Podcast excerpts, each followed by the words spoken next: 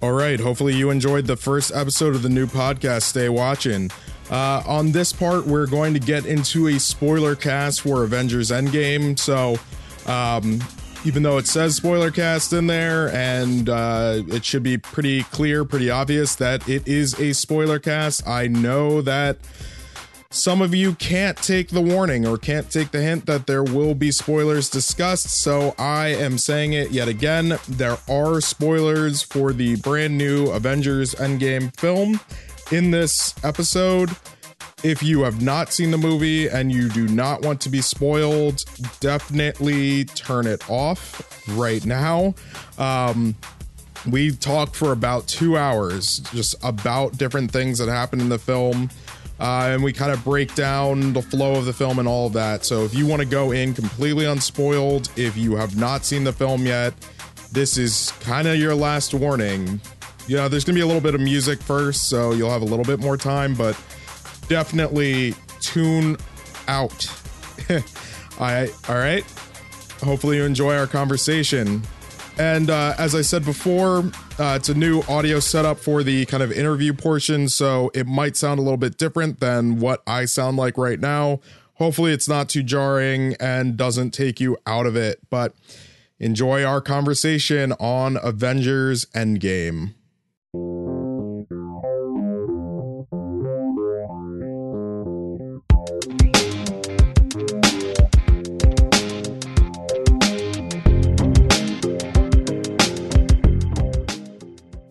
And we're back. The moment you've all been waiting for. It's time for our spoiler-filled discussion of Avengers Endgame, the MCU film to end the MCU, with the exception of it doesn't end the MCU. It will never end. It's just the beginning of the end of the MCU. So that movie, it was a lot. There were a lot of emotions to feel watching it. I don't even know where to begin. So, you know, it might be best if we just kind of, in a sense, kind of work our way through the different acts of this film. For those of you, I'm assuming if you are listening to this, you have seen it or you just don't care about spoilers. But the film is really broken up into these three distinct parts. You know, we're going to call them the aftermath of Infinity War. We're going to call it the time heist. And we're going to call it out, like, all-out war. And then there's, like, the epilogue. So let's just dive into it, like, the aftermath of Infinity War. Where were you at coming into this film? And, like within that first, like, I guess it's, like, an hour-long part that even in itself is kind of broken up into a few different parts. What were the things that kind of jumped out at you? It was just like dealing with Hawkeye and his loss of family, which was nice. It was kind of like a little refresher as to what happened, even though probably most people who saw it watched Infinity War right before they went and they saw Endgame. But then having Scott Lang come back and not having no idea what happened, I think that was a nice part to see, because coming back and not knowing what happened, and him not knowing, I don't think he even knew that it was 5 years later at that point. And he's just thinking that everybody's gone and he doesn't know how they disappeared, and he just knows that he's been stuck in the Quantum Realm for, I think for him it was only like a few minutes, a few hours. He said something like it'd been 5 hours for him, but 5 years on. Right, so having him go through that struggle is really interesting to see, and then everyone else just kind of dealing with it, and Cap creating an emotional support group like Sam had, which was like a really nice kind of like homage to Sam, because he had created that support group, and seeing everyone else just kind of just like, they weren't together anymore. They kind of spread out across the whole world. War Machine is, where did he say he was? Well, War Machine, it seemed like he was just kind of going all over the world. Just going around. Needed, like, yeah. And kind of finding Hawkeye, who's not Hawkeye anymore at that point, who's now Ronin. Mm-hmm. And then you have Black Widow, who's kind of trying to keep everyone together, but she feels so useless mm-hmm. that she has no idea what to do. Just sitting there eating peanut butter and jelly sandwiches. Yeah. And just checking in on everyone and making sure they're kind of, if they find anyone else, to let her know. And then Scott Lang shows up to the Avengers compound. Yeah. Yeah, and you know, it's funny because like talking about it, it's like I just realized like we just kind of skipped over an entire part that's in there where it's just like, hey, they go, they find Thanos. Wow, I really did skip over just that. We just skipped. So we went from I was just thinking sadness the whole time. Yeah, and let's watch Hawkeye's family disappear, and it's like it doesn't end. That portion doesn't end with that. Hawkeye's family disappears, and then they go. We watch the remaining Avengers gather up, hop in a spaceship, and go to face off against Thanos. Yeah, they're able to find out where he is based on some kind of science of when he uses it. And mm-hmm. Pretty much Nebula gives the clue of... He always said to her, "Where we're gonna go when we kind of take over and we kind of cut down the population of the whole universe. Mm-hmm. We're gonna go to the garden." Yeah. And conveniently, he went to the garden, and it was actually beautiful because it was exactly like the comics. Yeah. His suit, his armor was on. Yeah. It was like a scarecrow tunic, and then he's in his like burlap sack shirt, and he's just walking through this field of like plants and stuff, and it was just like it's collecting vegetables or whatever those were. And again, thinking about the other thing that we just skipped over, the fact that like Captain Marvel plucks Tony Stark and Nebula out of space. Like, listen, she just shows up whenever it's most convenient to her, and whenever anyone just kind of needs her, and just like he's in space, he's dying, he's falling asleep, and he's probably going to die in that sleep that he's falling asleep into. And then there's this bright light, and we're all like, well, it's obviously Captain Marvel because she lives in space. And like, what would happen if she was snapped away? I mean, there would have been no hope. Like, literally, you know, what's interesting about Captain Marvel in that circumstance, and like this is something that I know a lot of people complain about with the Captain Marvel character within the context of Endgame and everything like that. They call her Deus Ex Machina, and it's just like the problem of saying that is like there's a ton of those all throughout the Marvel Cinematic Universe. There's always like these little things that just happen in order for the hero to make it out of whatever's going on, because mm-hmm. it's like, all right, like when Thanos fights the Guardians of the Galaxy in Infinity War, he could have killed all of them, but he lets them live. Like, you know, it's stuff like that. And it's just like, all right, like, so her just showing up, like, let's just forget that it's a plot convenience for a moment. But, like... But there's more than one plot convenience with her. I mean, but, again, the film is designed that way. Right. A film is designed that way by people. But, I mean, like, at the same time, it's like she has already come to Earth. You know, that was the purpose of her post-credit scene in her own movie. You know, because they're trying to figure out what Nick Fury's pager is counting down to. Right. She shows up. She talks to them. So, clearly, she has talked to them. You know, War Machine, Captain America, and Black Widow. They've clearly had a conversation that's like, Tony's out in space. We have no idea where. Can you help us find them? You know, and so, again, like, this is the thing when you have 21 movies that come before one, and it's like, what are these little pieces that we have to pick up from all of them? You know, and because Captain Marvel is still really fresh, and, you know, a lot of us probably have not gone back to see it because we don't really enjoy it, that's, like, one of those little things that gets missed. But, like, yeah, so, like, I mean, she flies out, finds them, but, like, even Tony coming back to Earth and, like, his interaction with Captain America, which is still super adversarial, because it's, like, he feels like he's been betrayed by Cap. Like, yeah, this was going on and you weren't here to help me. Like, that's essentially what he's saying to him. And he's like, screw it, like rips off like his armor container and slaps it out. I'm like, if you need this, you take this, but I'm done. And it's just like Iron Man quitting. And then you don't see Iron Man for a while after that. You don't for like a good half hour. It's like a half hour without him. And like to think like he's the guy who started it all, and like essentially within like the first third of this movie, he has quit. He has said, I'm not doing this. And just like gone on to do his own thing. And then by the time we see him again, like he's got a family of Pepper. He's got a daughter. He's gained some weight back. He's very thin. He's when very gaunt. It looked great. Like, looked good. They did a good job on that. I don't know if they did that or he did that or what, but it's probably them. But who knows? It looked great. And next when we see him, he's got a family with Pepper in a little cabin in the woods on a lake where he's got his little, I'm guessing she's 5 years old, daughter. I think that when he had that dream of Pepper being pregnant, I think Pepper was actually pregnant at that point, because the girl looks like she could be older than 5.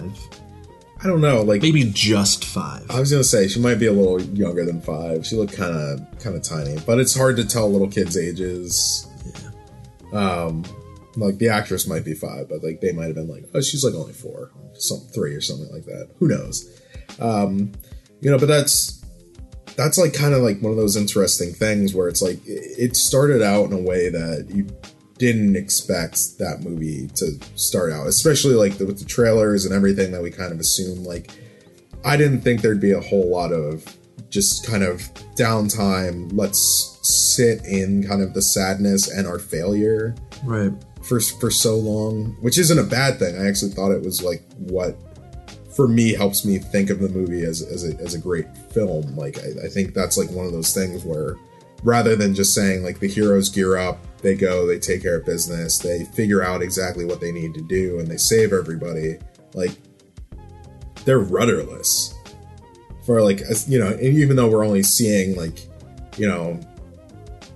a couple of minutes elapse, like we know it's been 5 years of them being rudderless. When it says 5 years on screen, it just says 5 and there's a long pause. Yeah. And then it slowly says years, because you don't know if it's going to say 5 months, 5 whatever, but 5 years is like, it's a long time. Like, shit.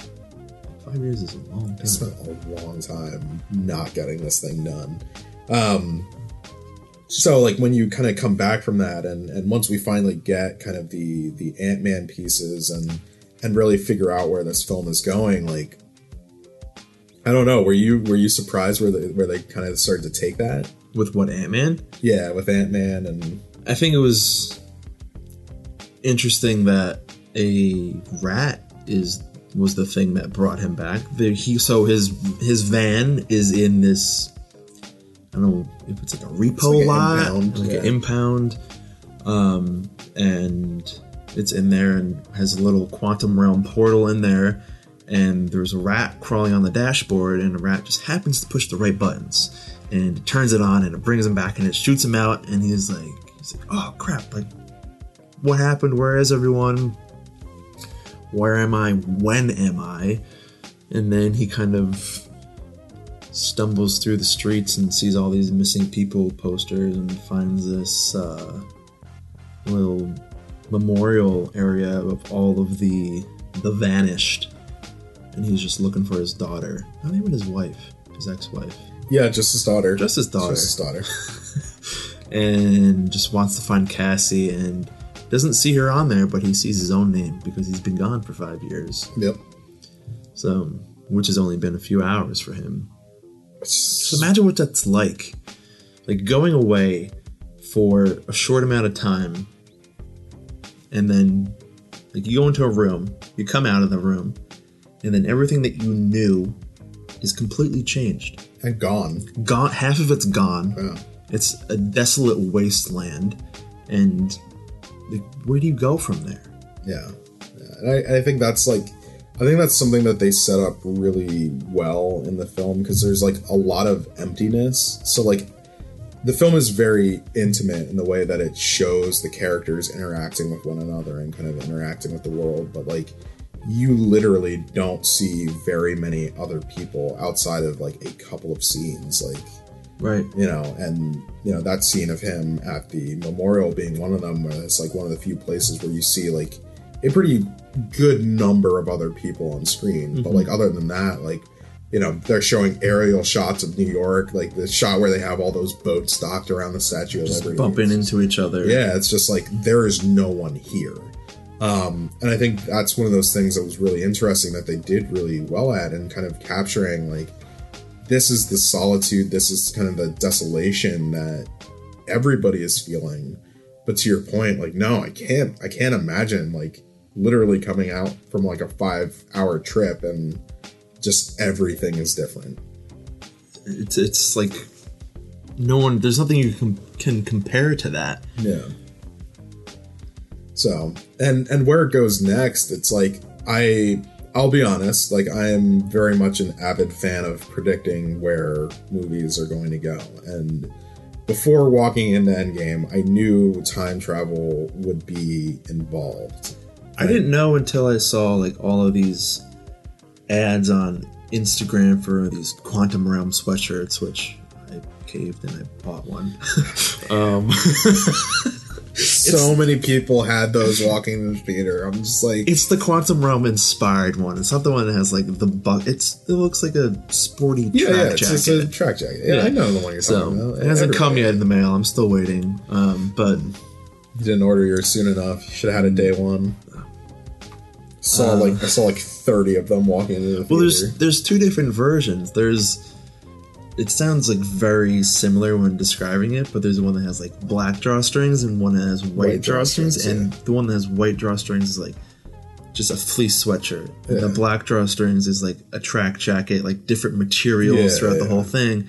And I was trying to find one that wasn't $60. Mm. So I found one on Amazon for $15, but it's not coming until like May 12th or June 1st. Yeah, because they're making it right now. So I gotta wait a little while to get it, but at least it was only $15 and not $60. But anyway, the time travel, I didn't know that was really gonna happen. I thought that I'd seen some like spoiler images like a long time ago, like when Infinity War was filmed, of them with of Cap in his first Avengers movie. In that, like, what you call his Power Rangers costume. I hate it so much. And then there's Tony Stark in his kind of just, like, athletic leisure outfit. Mm-hmm. But he has, like, grayish hair. So I was like, this can't be an old photo. And then there's Ant-Man. And I was like, wait. Why is Ant-Man there? So I was like, okay, there's got to be some kind of, like, possible time travel, and then Quantum Realm happened, and I don't know if they went into an alternate universe or what it was going to be, but it ended up being a time travel movie, and I love time travel movies. Like, it's just, and it was a different version of a time travel movie that we all know and love. Like, we know Back to the Future, where if you go into the past, you change something, your future is going to be drastically altered. They kind of broke that mold with this. Yeah. And I like that they did, because like once you get rid of the whole idea that like, oh, if I go back in time and I change this one thing, I can stop myself from existing. And like, it's like, no, if you do that, you're creating a whole nother time stream. Like, I felt like doing that gave them a little bit more room to work. And of course, you know, no matter what, inevitably people are kind of nitpicking on the rules of the time travel. And, you know, I did in a couple of moments too, but like, it's just fun seeing them being able to go back to those moments. Like, you know, especially going back to the first Avengers movie, like, and even before that, like when they realize like, hey, like if we go back in this one year, there are 3 Infinity Stones in New York. Like, yeah. Just thinking about like the sheer concentration of things that were kind of happening there. And I was doing that when I was rewatching the movies. I was like, wait, in the first Avengers movie, there's 2 Infinity Stones. Mm-hmm. And then they didn't realize that until they were like, oh, I didn't realize that the the Time Stone would have been in New York at that time too. And they, yeah. Well, and the thing is, it's like they were technically wrong about that, which is what I think is kind of great about that part of the film, because it's like they're like, oh, like Doctor Strange would definitely be there, because they didn't really know him until, you know, Infinity War. Yeah, but he wasn't Doctor Strange then. And he wasn't Doctor Strange. Well, he was Doctor Strange, but he wasn't not the Sorcerer Supreme. And so it's like, so they're just thinking like, oh, like obviously he was doing his thing there. But when they like get, you know, when they go and they find out, it's like, oh, it's like the Ancient One, and like the Ancient One is literally there like helping fight the Chitauri, and it's just like one which of those, was really cool to see. You know, it's not something that you would even think of them doing, but like to have that in there, it was just like really interesting and cool, and you know, just to see that effect of someone getting their soul pushed out of their body again, especially when it's the Hulk and Banner is what flies out. Doctor Hulk, Professor Hulk. I mean, Professor Hulk is one of those cool things that I kind of had a feeling that they like. That was one of those things that I predicted, because, you know, again, you know, we talked a little bit about it before previously, where we were talking about like the arc of the Hulk and like almost the battle for the body and getting to that point where they can kind of share in a sense where it's like, you know, the Hulk can have the body, as long as Banner has the mind, like, and it's just like that balance was kind of cool to see.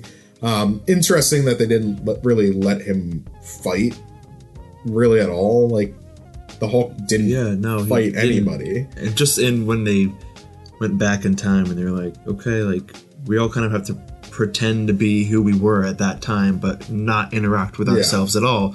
And they were like, Banner, you're gonna have to smash some things, and he shows up and like Hulk had some style in this show. Yeah, in this movie, he had some good style, but he shows up in like a shirt and pants. And he had to rip his shirt off, and he's like, "Oh, I guess it's all for the cause." And he's kind of walking around, and he's just like, "Ah, smash!" Like, it's so good, so good.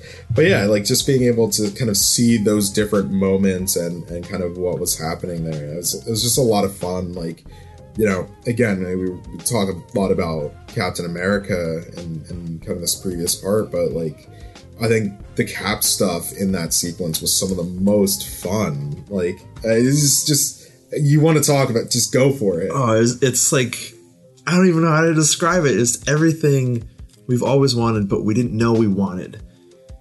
Cap gets in the elevator with these SHIELD agents who have the Tesseract in the suitcase, and it's the exact setup from Winter Soldier, where at that point in Winter Soldier, they're all Hydra.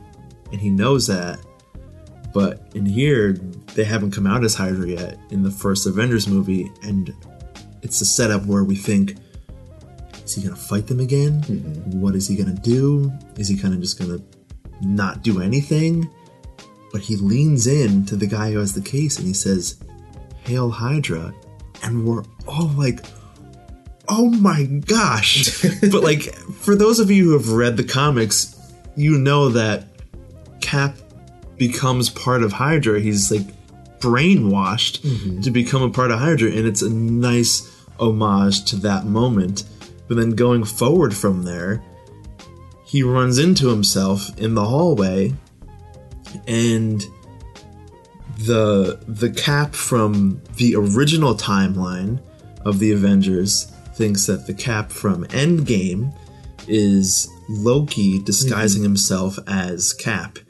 And he eventually fights himself. And it's something that's happened in the comics multiple times, where there's multiple different versions of Captain America. And I never even had the idea of having that in a movie and thinking how we would get that. But we finally got to that point, and it was incredible. I mean, Captain America telling himself, "I can do this all day," and him just responding, I know. Like, it's just... So you had to put it in this movie, but I just love how he kind of made fun of himself for it. Yeah, I mean, like, I was almost surprised there wasn't, like, another language moment, like, from Age of Ultron. You know, Cap saying something and someone going, "Language." But, oh, man, yeah, just... That whole sequence was great, and the fact that, like, they failed in their mission in part, and, like, you know, that moment where Tony and Cap have to like really work together again and to make the decision like, hey, we have to go back in time again. We're out of PIM particles. We're not going to be able to make a return trip. Where can we go to make sure that we both get the Tesseract, which we lost because surprise, like in this one timeline, Loki now has a Tesseract again. What does that mean for the universe? But beyond that, like they have to go back and try to get the Tesseract at an earlier time. How do they do that? And how do they get more PIM particles to get back to the future? And like just them kind of figuring that out together, making that decision as Ant-Man's like, hey guys, like what's going on? Don't do something stupid. And they're like, we got this. Don't worry. Like we have to do something stupid in order to survive. Like seeing them willing to kind of make that leap together again, especially after like it's been a really long time since we have seen Captain America and Iron Man on the same side. Like they've been fighting. I mean, they've fought the entire time that they were. I mean, they've been adversarial, but like since Civil War, like we haven't had them really on screen together at all. You know? Right. And I think it's really interesting at that point in the movie where they realize we have to use our last bit of PIM particles to go back into the to the past again, and for them to kind of realize we may not come back from this, and to see that ultimate selfless act of I'm okay with that. I'm okay if I don't come back as long as it saves the other half of the universe. Mm-hmm. Yeah, I mean, that part was just really cool. And I mean, like, there's a lot of, like, subtle moments in their kind of return trip that a lot of people probably wouldn't even think twice about. Like, you know, Howard Stark coming in looking for Armin Zola and, like, even the base that they go to being the base from Winter Soldier mm-hmm. that... Armin's consciousness is on the computer and everything like that, and you know Tony interacting with Howard Stark like almost like finally. And that part's really interesting because in the scene where we see Tony Stark in the cabin after the 5 years with his family, he wants nothing to do with time travel or going mm-hmm. back before they actually do the time heist. He's doing dishes in the sink, and there's a picture on the shelf above the sink of Howard Stark, and you think, oh, he's looking at it, he's reminiscing about his father, but then he reaches past that and pulls out a picture of him and Peter yeah. And it makes you think like, wow, he really doesn't have any connection with his father, but then going back to that point, and he just creates this connection with his dad that he never had before, and it was a truly beautiful thing. And now, like, I think he would reach for that picture of his dad now instead of Peter, but I don't know if it would ever be instead of Peter. But he would. Well, because I mean, I think the thing that's really important, and I absolutely, one of my favorite things that they did with the Iron Man character was giving him Peter Parker, because I think what it allowed him to do was to kind of really reach into that kind of idea of fatherhood. Because, like, even the conversation that he is having with Pepper about, like, you know, children and everything like that, I think if he had not met Peter, that conversation wouldn't have happened. Right. And so, like, his experience with Peter in Civil War and then in Homecoming, it was kind of like one of those, I could do this. Like I could be that figure. Like, I can be stern if I need to. I can watch with the excitement as this kid figures things out. Like, he did the calculus. Like, because, I mean, that's the thing. Like, Tony Stark is a character that's always thinking. And so he really started to reach in and think, like, well, you know, I got pretty good genetics. Pepper's pretty on her game. Like, if we have a kid, we know this kid's going to be all right. You know, and from what I've seen with Peter over here, I can do an okay job at being a dad. I didn't have the best dad, or I don't think I had the best dad, which is like another thing that was kind of really important. My dad at that point wasn't really around to be the best dad. Yeah. And so it's like for him to kind of have all of those realizations, like I think that was like really interesting. And so again, like when we think about Tony Stark's overall character development, like Civil War and Peter Parker is like one of the most important pieces in that, in getting us to like the mid-film version of him in Endgame. You know, like finally getting there to who he was always kind of supposed to be, or who he always could be at his best. Not just who he could be as the best superhero he could be. Yeah, it's... There's definitely been that development from him that we thought that we never really would have gotten, because he's always been this kind of playboy of a guy, and for him to kind of finally settle down, I think more because he was forced to, and realize, like, I lucked out and I got Pepper survived. Yeah. Let me kind of think now is the time to create a family, and while he's doing that, he kind of is thinking about the time travel that they brought up, and he somehow figures it out and curses in front of his daughter, and then she curses, and it's... that seems so cute. That was great. Everything with that little girl was, like, adorable. I'll be honest, I love... I can't think of a single moment with Tony Stark in this film that I did not like, and, like, there have been times in the past where I haven't always been the biggest Tony Stark fan. No, yeah, like, same. There have been many times where it's like, I'm done with Iron Man, I need them to write him out of the films and everything like that. And then, like, between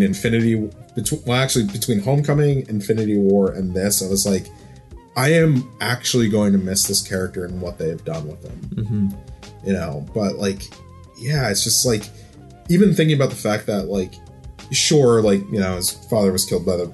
Father and mother were killed by the Winter Soldier, whatever. Leave that in the past.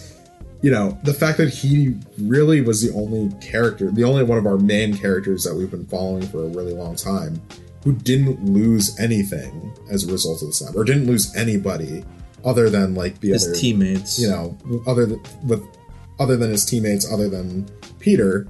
You know, that being, like, the lone thing that he has kind of continually felt that guilt about over the course of that time, like.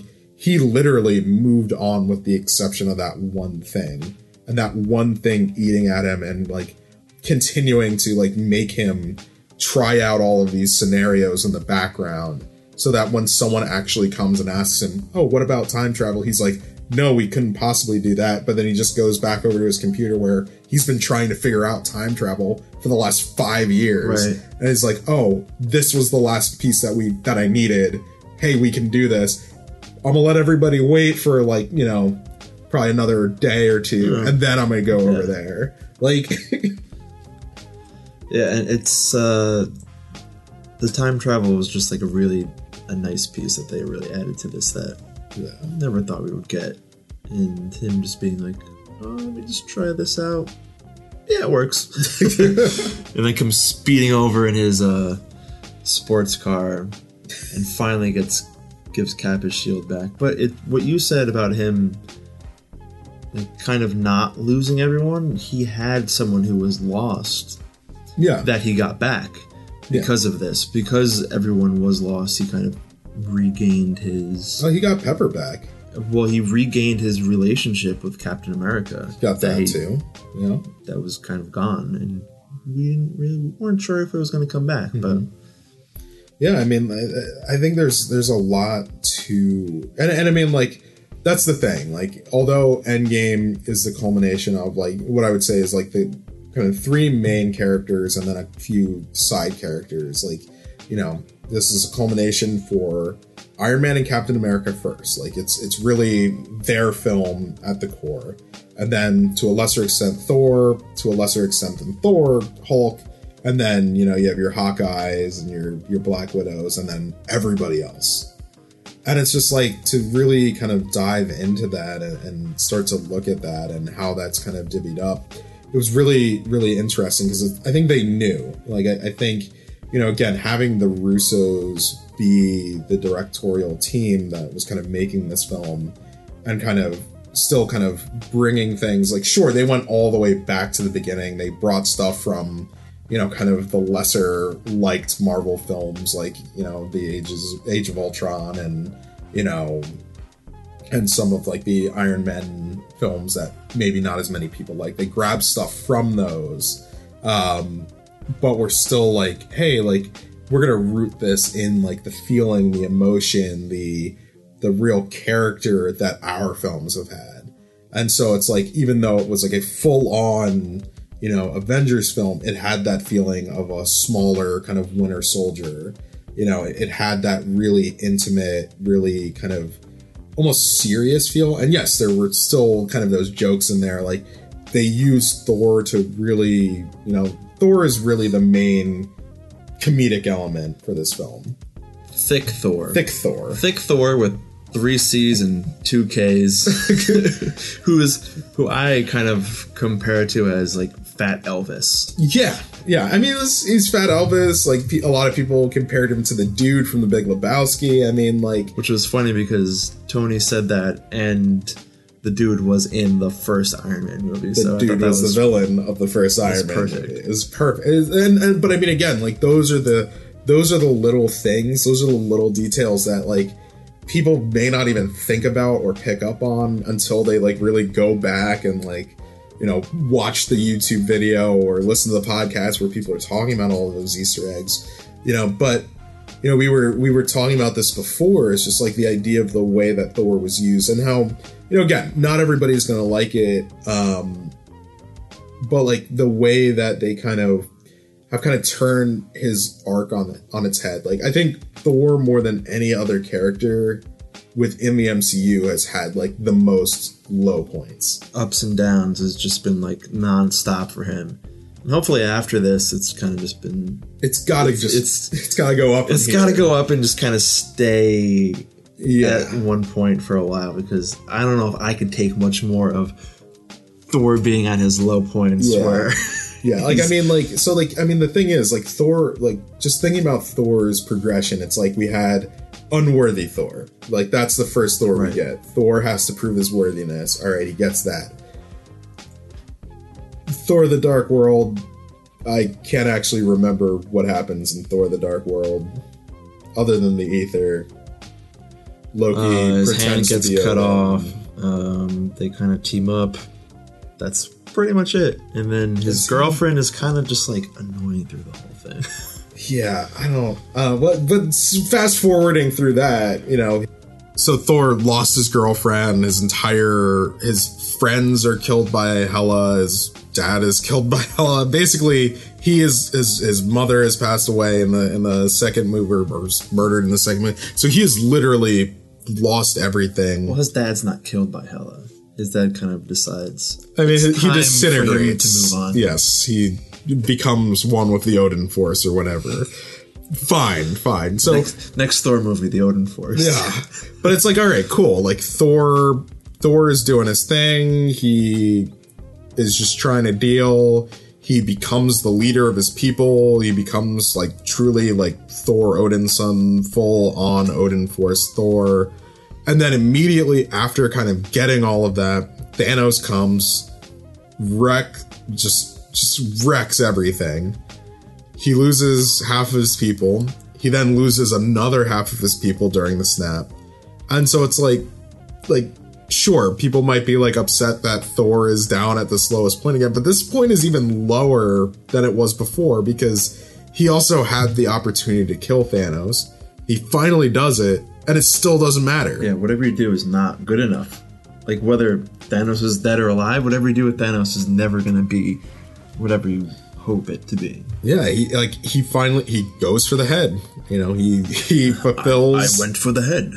I love that he does that, and that he says that he responds to it, and it's like, again, it still does not matter. And like, I think there's an aspect to that I kind of love. And like, I know we're all the way back at the beginning of the film, but like, I just really love that for his character and kind of setting up like why he is on this downward spiral. Because it's like, you know, if you feel like you have done literally everything that you can do and it still doesn't matter, like, where would you be at? You know, and so it's like, even though he is, you know, he's a fictional god, you know, he still feels this. And like, it gets really back to that whole idea of like, humanizing these characters. Like, we've all had those moments where, like, no matter what I do, I can't get this thing done, or I can't be successful, or I can't. I've had those moments in real life too. Yeah. You know, and so it's like watching this character on TV who's just like drinking and, you know, just diving into video games and just like looking like melted ice cream. Yeah. You know, just like letting himself go. It's like it was something that was so relatable. And so it's like the way that each of these characters dealt with grief in their own way, I think, is like really what's exceptional about this film. Like, some people were pouring themselves into the work and trying to figure out how to solve other problems since they couldn't solve this problem. Some people were trying to help others, and some people just were worried about themselves. And like, just seeing that that myriad of ways that people try to deal with this stuff, I think, you know, especially knowing that, you know, at the time that we're recording this, you know, I just looked at the numbers. All right. Endgame had a $1.2 billion worldwide opening. It made $350 million in the U.S. opening weekend. Like, this is literally the biggest film of all time. And for the biggest film of all time to have a message about the way that we process and handle grief, yeah, as like literally like the first half of the film, you know, or, you know, first third of the film, however we want to look at it. Because I mean, like, some of the Thor stuff extends past that halfway point because he's dealing with that during his part of the heist. You know, Iron Man, Tony Stark is dealing with his issues when he is meeting his dad towards the end of the heist. Like, I mean, there's so much of that stuff that is dealt with through so much of the film. Even a lot of the Nebula stuff where it's like trying to please a father figure who doesn't really care for you, and kind of seeing what that looks like, and like the self-harm in a lot of senses that comes with that. Like, being able to have all of those different messages couched in this superhero movie where it's like everything is relatable in this way and doesn't diminish it. Like, I think that's something that's really important about this. Like, it's not just like, hey, some bad stuff happened, people get over it, they move on. It's like, which is what Cap was kind of saying when he created that support group. We all kind of need to move on, but there's people out there that they can't. Yeah, they can't. He said, we can't. Like, he comes back and he's talking to Black Widow and he's like, we can't move on. And it's like, that's real. Like, you know, even within the support group. So it's like, I think it's Joe Russo, and there's some kind of, I don't know if he's a writer or if he's an illustrator for Marvel, but I got this weird feeling that he did something with like the Infinity Gauntlet comics. I think he was like I want to say he's like the main writer for those comics, but I could be wrong. But even like in Joe Russo's part during that support group, and he's just talking about like, all right, like he went to meet this guy for a date and everything like that, and just like the fact that they took turns crying because of like the snap and the aftermath of that, and it's just like, that's real. Like, you know, because, you know, again, like a lot of the superhero movies as we know them kind of came in the wake of 9/11. And so like there is like a bit of that kind of response still in a lot of the superhero movies that we watch now.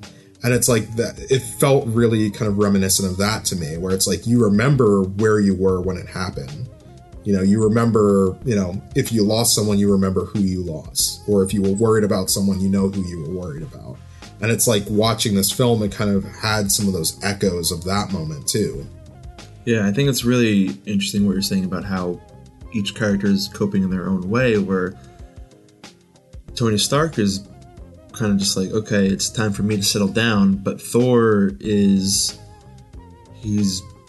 developed a drinking problem from it, mm-hmm. but he's also created a place where all of the Asgardians can kind of live. He's kind of created this place that he calls New Asgard, mm-hmm. where it's very Viking-like fishing and all this kinds of stuff like that. But then there's him and Korg inside playing Fortnite, and Korg talking to this this little got this dickhead on the TV, but like it's really interesting to see that contrast. But they're not that far off, like the way that Thor and Tony Stark are coping with it. They're just kind of like, we can't do anything. I'm here, and it is what it is. But then there's people like Captain America who are trying to help other people cope, and it's kind of like a facade that he's created when he can't cope himself, and he goes back to Scarlet,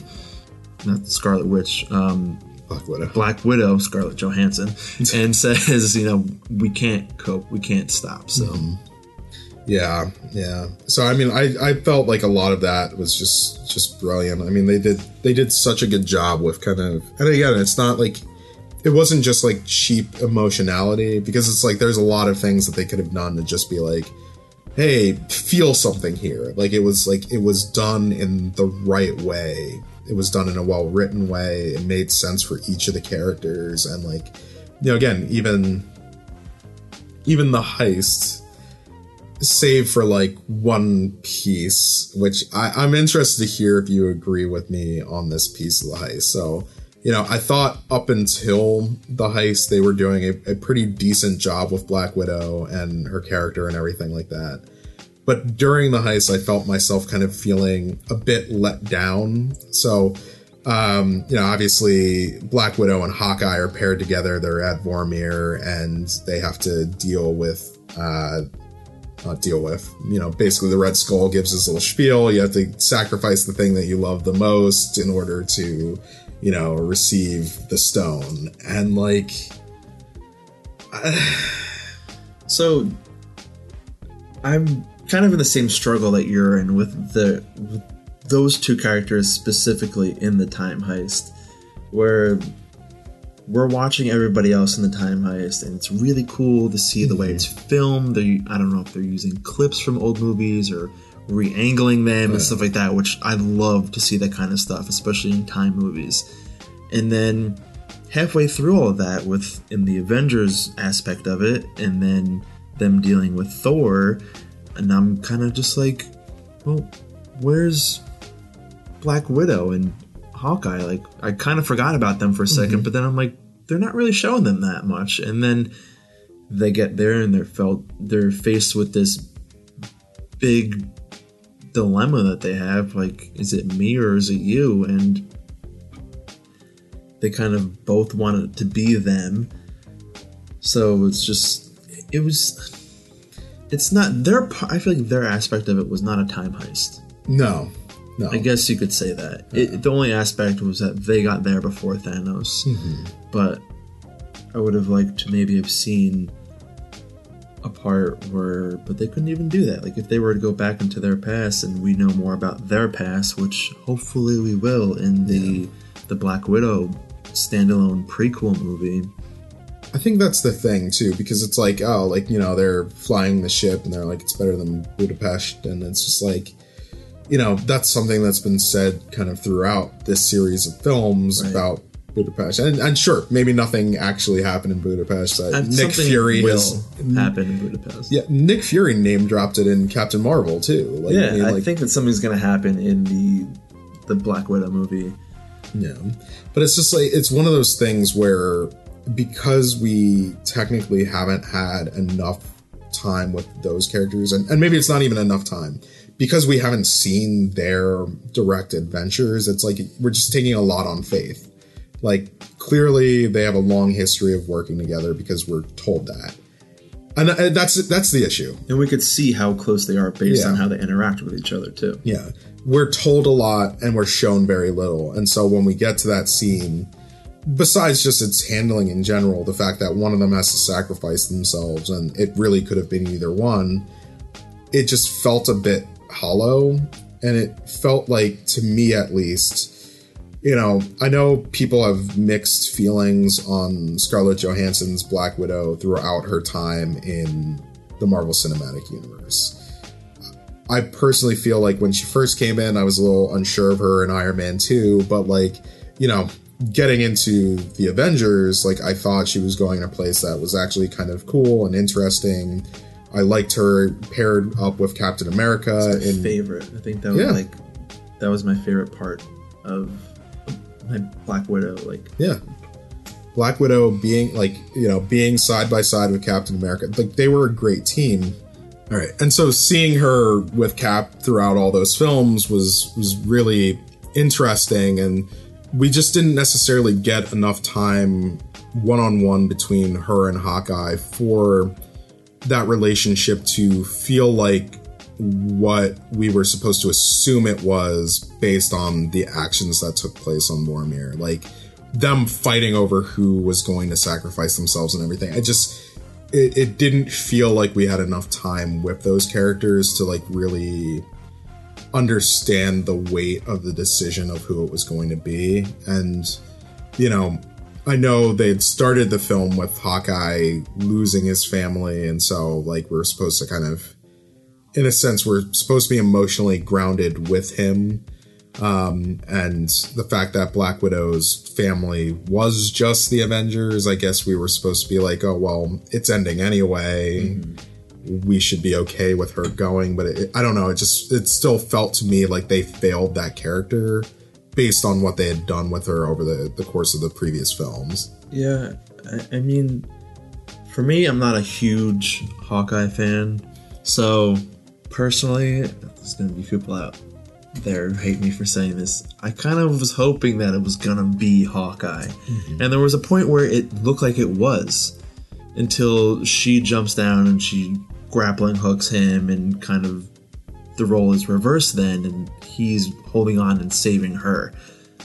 And then ultimately she lets go and she falls and she dies, which I don't know if it is, but it looked like it was the same exact position that Gamora was in.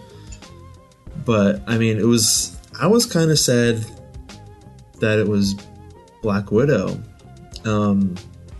especially going into that section and us being like, well, it's obviously going to be Hawkeye because there's not a lot of Hawkeye fans. But thinking back on it, the whole reason why Hawkeye is doing this is to save his family. Yeah.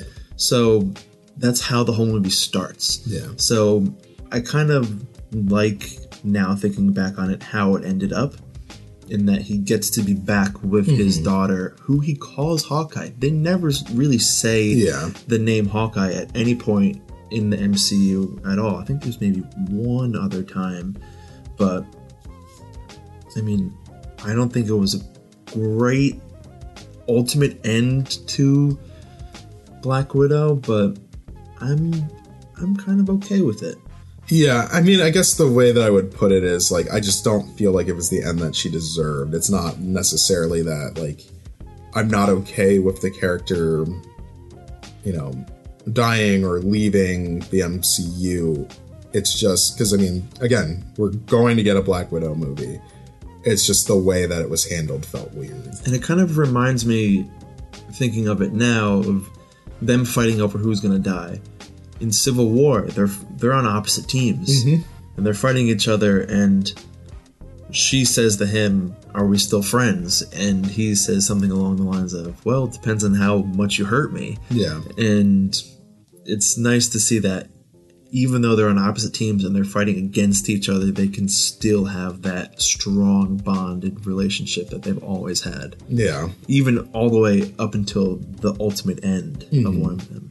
Yeah, and I guess the other reason I'm more invested in this Black Widow relationship than probably anybody else, but, like, the other part of the reason why I was a little bit perturbed by it is, like, I wanted Hulk, you know, I wanted Banner and Black Widow to get their, like, goodbye moment, because we technically never got it, you know. So at the end of Avengers: Age of Ultron, he's in the Quinjet, he's flying away, she's trying to be like, "Hey, buddy, like, don't go. Sun's getting real low.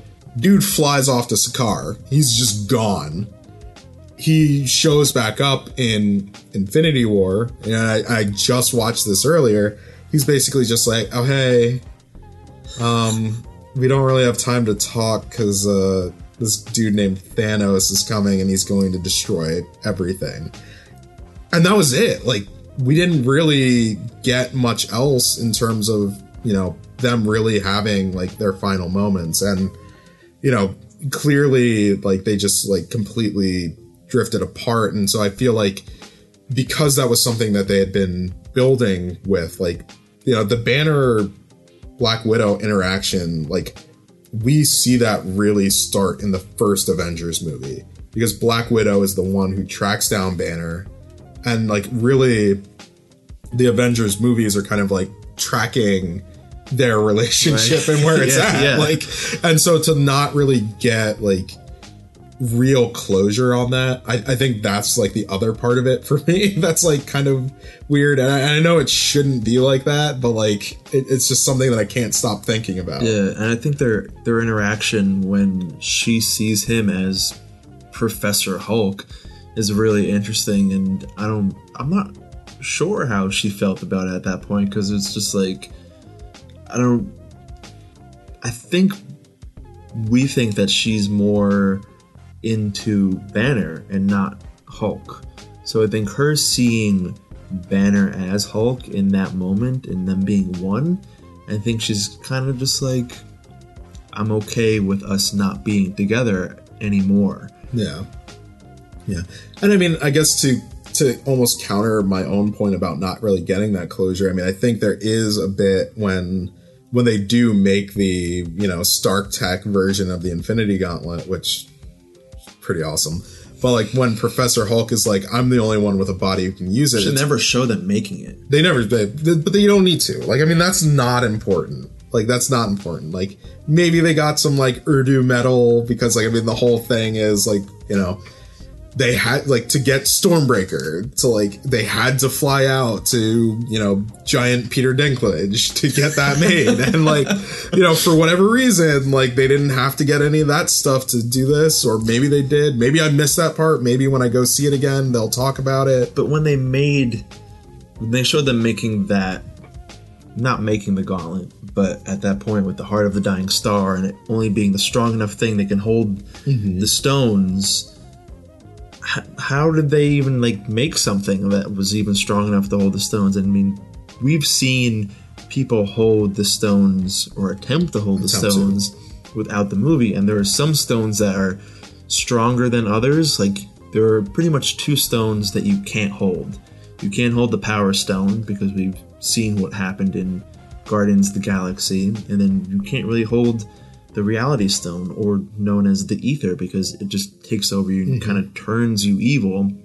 But all the other stones, the space stone you can hold for a short amount of time until it kind of starts to burn. Like Nick Fury picked it up while it was in the Tesseract. He had a glove on. Yeah. You could see that it was kind of like starting to burn through his glove. And then the other ones, they're not a powerful stone, but the power that the stone can create is a lot. So you can pick up the Mind Stone with like an average human could pick those things up. Only like Peter Quill can hold the Power Stone because he was part celestial. And even then he was starting to break apart while he was holding it. Which was needed to like offset the power through the rest of the Guardians. Which is kind of like a foreshadowing to what it would look like when everyone else kind of turns to dust. Like that was kind of where you kind of saw that That's true. CGI effect. And then you can, you know, back to the other stones, like you can pick them up. You could pick up the time, the soul, and the missing one. Mind. Yeah. I'm always missing one. There's always one. It's always one that's... Couldn't just have the 5. You had to have 6. Yeah, but I mean, like, I mean, and that's, but I think that's the thing. Like, we don't really see that, and that's part of where I'm like, sometimes we just need to turn our minds off. Where it's like, all right, like, do I need to see them make it? No, they have everything that they need to make it cool. That's good enough. You know, but to my earlier point, like, Hulk knowing that it's going to damage him, you know, or Banner. Professor Hulk, whatever we want to call him, knowing that it's going to be damaging to him, like I think part of that is that almost self-sacrifice, you know, knowing, oh, you know, Nat didn't come back, so that we could do this. Like, I'm willing to put it all on the line. And like, it wasn't just like, hey, I'm the strongest one here, I can do it. Because knowing that, right, Professor Hulk is considerably weaker strength-wise than full-blown Hulk. Yeah. And full-blown Hulk was beaten by Thanos with, like... Technically, he was beaten by Thanos with no stones. Like, Thanos had one stone. He had one stone, which was the Power Stone, which would have made him stronger than he already was. But was he using it at the time? We don't know. And so it's like, all right, like, Hulk already got beat down by Thanos. He's technically like at half power while he's in Professor Hulk mode, and he's still willing to do this thing that he knows basically cost Thanos the use of half of his body. You know, and so it's like, we know that that's partially self-sacrifice, and I'm you know, again, if I watch it again, maybe he says a line that's directed at Black Widow's sacrifice, but like, maybe we are supposed to assume that that is a part of it. But like, I still really would have loved to see like one last scene shared between the two of them. Yeah. And him being half-powered Hulk is because what powers the Hulk is the rage. Mm-hmm. And the angrier he gets, the stronger he gets. Yep. And him saying that the thing that made him angry is the thing that's going to potentially kind of keep him alive through the snap was like... kind of poetic. Yeah So yeah, I mean that's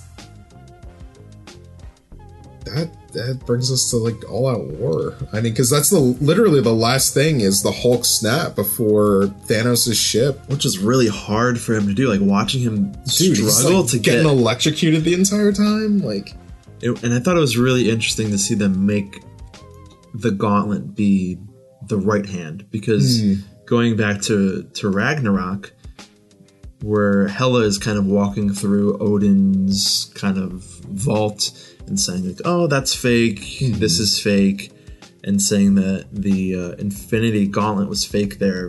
If you go back and look at it, it's the right-handed hand. It's not the left-handed gauntlet. Yeah I mean, that's so cool. But I mean, the thing with Stark Tech, all right, and this is like where we get like real nitpicky. It's like, technically, couldn't it change hands? Because it was like a lot of nanotech in there. Because when Thanos tries to use it later, he tries to put it on. No, He puts it on his right hand. Never mind. Yeah, and then yeah. Okay, so it was all right-handed. Yeah. But one thing about the original Infinity Gauntlet, going way back to the beginning, is he still has it on when they find him, even though his arm and half of his body is destroyed. And he's destroyed the stones. Like, he's still... Because he can't get it off. Is it melted? I think it's fused to his hand. Okay. I mean, I again, like... It's going to be like, why have that on when you don't need to carry that thing around with you anymore? But I imagine it's probably because, like, it melted in such a way that he just could not get it off without, like, causing himself, like, immense pain. Mm-hmm. But, yeah... I mean, like, that whole sequence is just awesome when they, like, get the stones. Banner's, like, trying to snap. You know, does the snap.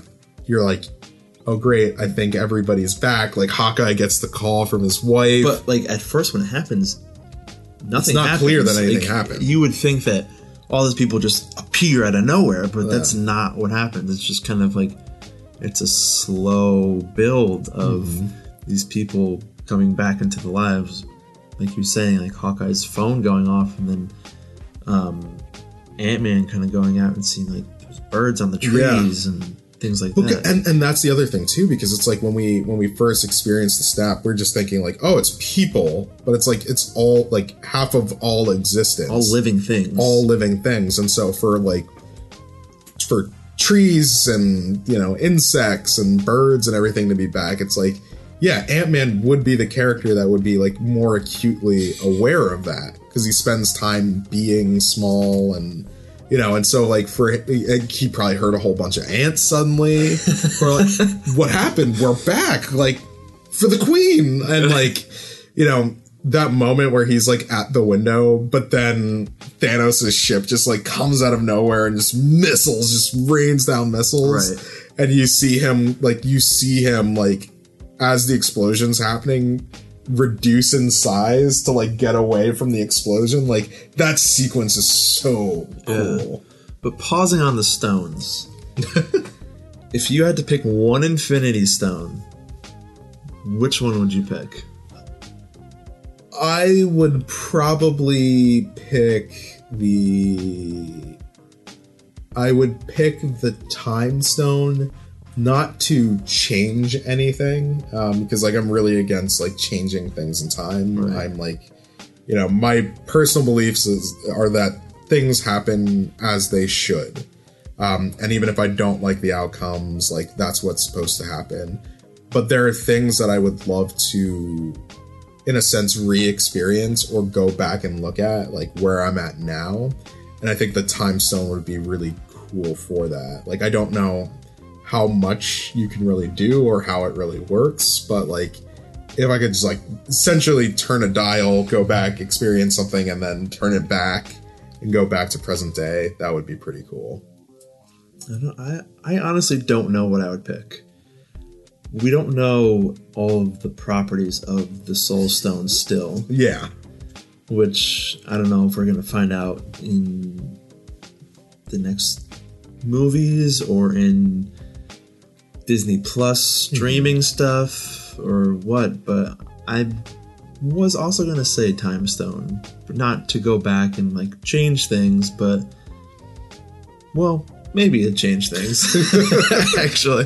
But nothing, like, major. Just, like, you never have enough time in the day kind of thing. Where that's a pretty lame answer, but... no, but I mean, like, even being able to, like, get more stuff done or change, like, your focus on things. Right. Like, you know, stuff that's, like, non-world changing might be interesting. Yeah, I think the Reality Stone could also be a really cool one, but... based on what they show in Thor: The Dark World, they make it seem like it's a really like evil-sided thing. But think about changing reality and people's perspective of reality, and how like that could be like a really interesting thing to do. Like, it could be, but like at the same time, like just for amusement purposes. Yeah, I mean, for fun, great. Yeah, because I mean, like that's the slippery slope, because it's like once we start changing people's perceptions, it's just like how far is too far, right? Is kind of the question. So it's like, what do you fully do with that? But no, it's such an interesting question. And I think that is one of the things that I would say is a little bit of a shortcoming of the films. It's like we don't fully understand all of the stones and what they do or how they're used. And so we understand how they're used in tandem and how they can, you know, essentially make anything that you want happen. But we don't necessarily, you know, save for a few, we don't necessarily know how they work. And I think that would be interesting to see in something like, you know, they're supposedly working on these Eternals movies. So like if one of the stones shows up in there that we haven't had a whole lot of time with and can learn more about, I think that would be pretty cool. Yeah, I think that's where we're going to learn more about properties of the stones that we don't know about, which is then, I mean, I'm guessing the Eternals movie is going to be the ultimate prequel. Yeah. Movie, like it's going to kind of show them creating the Infinity Stones. Yeah. So, yeah, I mean, we'll see how that all works out. You know, but you know, and it's weird too, like thinking about like a post Infinity Stone Marvel universe. Like I know we're skipping some stuff that happens here, but like we'll get to it. But like, you know, now that they're essentially not an issue in the universe that we are watching in MCU Prime, if we will, to borrow from the next streaming service, is MCU Prime. I would pay for MCU Prime. Oh, absolutely. I waste my money on DC Universe. I would probably pay for MCU Prime. But it's like, what does that look like? And would somebody... you know, there's that part of me that keeps thinking, like, will they do something in the future where someone comes over from another timeline or another, you know, universe with Infinity Stones, knowing that the Prime Universe doesn't have them anymore, in order to, like, take over or something like that. Like, is that something that we can see? Yeah, I think it's going to get really dicey if they start doing time stuff again, because it's already kind of dicey. Like, getting into it, it can get really confusing really easily. Like, how do we get this character back? Like, oh, we went back into this time period and picked them up from there and brought them back. And then if the properties of time travel are different in the MCU compared to, you know, Back to the Future or any other time movie, it kind of gets confusing. But it's something that can, I don't know. Yeah, I mean, we'll have to see what they do with all of that. But hopefully they can, like you're saying, them bringing the Infinity Stones back, hopefully could lead to Adam Warlock. Well, I mean, I don't even think that needs to... I think they're going to do Adam Warlock regardless. Which I was really hoping for in this, and I was kind of disappointed. Everyone was like...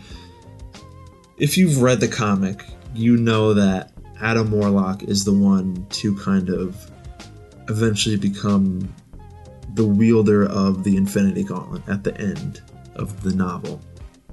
But... It's a novel. It's a book. No, I guess. There's other spin-offs of it, so it could be a novel. Graphic novel. In Guardians 2, in one of the post-credit scenes, they reference Adam Warlock, which, I don't know, who are those people called again? The gold people. The gold people have a pod, if you will, and they say, what will you name him? And one of them says, I'll name him Adam. And at that point, all of, like, the super nerds were like, oh, Adam Warlock, like, it's gonna happen, he's gonna come in Infinity Wars at that point, because Guardians 2 is before Infinity. He's gonna come in Infinity Wars, he's gonna come to the end, he's gonna save everyone, if not, and then when they found out that we're going to split the two movies in half, like, he's going to come and he's going to save them at the end, which was, I was kind of hoping, but it's kind of an obvious thing to happen if you're going according to the timeline of what actually happened in the comics, which a friend of mine said that they found what the MCU is using as their timeline, like what comics they're using for these movies, and I'm really interested to find out what those are and to read them and kind of get some more insight, hopefully explain some things that are not explained yet. But I mean, I think it would have been really hard to add in yet another character, especially one that no one who, outside of comic book readers, would know. Right, he would have been like Captain Marvel and swooped in at the end and kind of just saved everyone and ended the story. Well, I mean, considering the number of characters that were in that end sequence, like, it would have been really hard to... Because, I mean, like, all right, so you're bringing back everybody that we know and love in, like, the best way possible, you know? So, like, just to, like, go back, you know, just to that moment. So, you know, we have Cap, Thor, and Iron Man are facing off with Thanos, and we're like, this battle is brutal, it's, like, heartfelt, and, like, you know, these three original recipe Avengers are just going at it with the Mad Titan, and it's awesome. And, like, you know, Thor has Mjolnir, he has Stormbreaker, he's, you know, trying his best. He loses one, Cap gets the other. Which, oh my gosh, don't even get me started. It was I levitated out of my seat with pure euphoria, just of an excitement, just I don't know what the people around me thought was happening with me at that point in the theaters, but I was just... There was that point in the movie, it was the oh shit just went over the whole audience. And it's like, and Thor kind of had that moment too, but like a little bit different, because he was like, I knew it. He was like, he knew that Captain America could do this thing. And it's just like, so like, we're really looking, like the final battle, like sure, Thanos' ship came in, shot some missiles, but like, this is really where the final battle is like starting up. And so it's like, we're seeing all of this wild stuff happen. And like, it's just three characters fighting Thanos at this point. It's just Captain America, Iron Man, and Thor. And like, they're doing their best. They're doing some badass stuff. We're excited for it. But then like, things are looking a little grim. SHIELD's a little destroyed. Oh my gosh. Yeah. Like something you never thought would ever happen, which I know has happened in the comics multiple times. And it happened in that vision that Tony had with his shield broken. And I kind of, watching these movies before Endgame, I was like, maybe this is something that could actually happen. And it did. And me, first of all, being like, how? If vibranium is supposed to be the strongest metal on Earth, how can Thanos kind of break that with this double-ended sword spear thing that he has going on? Like, what is that made out of? Is that made out of some other kind of metal that we don't know about? Is it just his pure force? Like, is it the force of Cap fighting so hard and Thanos fighting so hard that just broke that? And then for him to just get the hammer at that point, and seeing it flying towards Thor and seeing it redirect itself and just land in Cap's hand was just the ultimate, the ultimate moment that I never even thought could happen. Like, I never even, that was never even one of my wildest dreams, was for Cap to hold the hammer. Like, yeah, in Age of Ultron, he tried to pick it up and it moved and people were like, oh, is he worthy? Like, maybe he's worthy. But now it's like, he's worthy. And when did he become worthy? Was he worthy the whole time and he was just pretending in Age of Ultron? Or did he become worthy when he, during the time heist, when he used his last Pym particles to go back with Tony and pretty much sacrificed his life at that point and was prepared to not come back? I think that could have maybe been the point where he became worthy. I don't know. What do you think? It's hard to tell. I mean, like, it's one of those things where it's like, we followed this character for so long, and for all of us, we feel like he's always been worthy. I mean, like, one of the, like, some of the first moments we get with Captain America are him throwing himself onto a grenade that he thinks is live to save his fellow people. He literally sacrifices himself every chance he gets. So for him to not be worthy this entire time, it was just kind of like, oh, it's surprising. But maybe, you know, maybe in like a cosmic sense, like it's a little bit more than being worthy. Maybe it's also like when it's most necessary, you know? And so, cause it's like, why would he suddenly be able to do it at that moment? And sure, Mjolnir had been destroyed for a little while now. It's their first time, you know, getting along with it. Like, did he try to pick it up while Thor was sleeping? We don't know. Like, how did he know that he could do that? Or was he just trying something? Like, I mean, there's a lot there that's like just unknowable. But at the same time, it's just like, I almost don't care. I almost don't care what the reasoning is, because I'm just like, that moment will forever, like, I will not forget how excited I was, because it's that same type of thing where it's like, even though it was shown in the trailer of Civil War, it's that moment of Spider-Man getting Cap's shield, right? You know, it's that moment of seeing, like, again, Civil War isn't one of my favorites for so many reasons, but you know, that moment where you see the Black Panther and Captain America running through the tunnel. Like, it's that kind of stuff where it's like, you remember the, like, where you were, how you felt when you saw that moment. And so it's like, for me, when he became worthy is like less consequential than just him being worthy and having that moment happen and seeing Cap like throw down with the hammer. Like, I don't think we'll ever get an answer to that, which I'm okay with. Yeah, but just knowing that he's worthy is just it's good enough. And it's like, again, it's we all knew he was worthy, but him getting it and immediately knowing how to use it, I don't know if that comes with the power of Thor. He was using lightning. Like, he was like bringing up ground lightning. Yeah. He knew how to throw Thor it. Never even did that. He threw a shield and then threw the hammer at the shield and got it to like ricochet the right way. Like, he knew what he was doing. Yeah. So like he'd probably been thinking about it for a really long time. It's been like, I just can't wait till I get that hammer.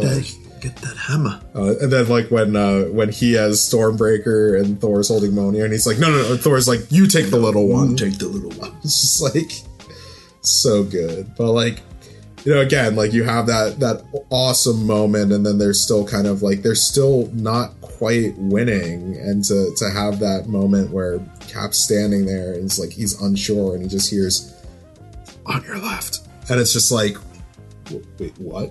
What's happening? But it wasn't on his left. But it was everywhere. It was literally everywhere. But like, and like, the thing is, like, they did it. They knew. I think they knew what they were doing, because it's like, let me take that back, because like, there's a part of me that's like, I might have designed that scene a little bit differently, just knowing how fans were going to react. But it's like, the silent opening of those portals, like, that was beautiful. Just like watching it happen, and then like, the first people that you see come out are like Black Panther, Shuri, and Okoye. And it's like, for me, if I'm designing that scene... Okoye was still alive, but she could still be... But yeah. But like, I mean, she could still be teleported, because everybody was coming from where they were before. Right. So it's like, everybody who was in Wakanda was coming from Wakanda. Right. But there was like a part of me that's like, I almost would have saved them for last. You know, like them, like between them and like Spider-Man. Like, because it's just like, who's your audience going to respond to the best? So it's like, you do like Doctor Strange and them, you do the Guardians, then you do Black Panther, and then like the last person you have come through is Spider-Man. Right. And it's like, you just do it that way so it builds up, because like, having the Guardians come in like after Black Panther, it was just kind of like, oh, you guys. Yeah. Peter Quill's back. Great. We hate him. Like, yeah, we all now hate him.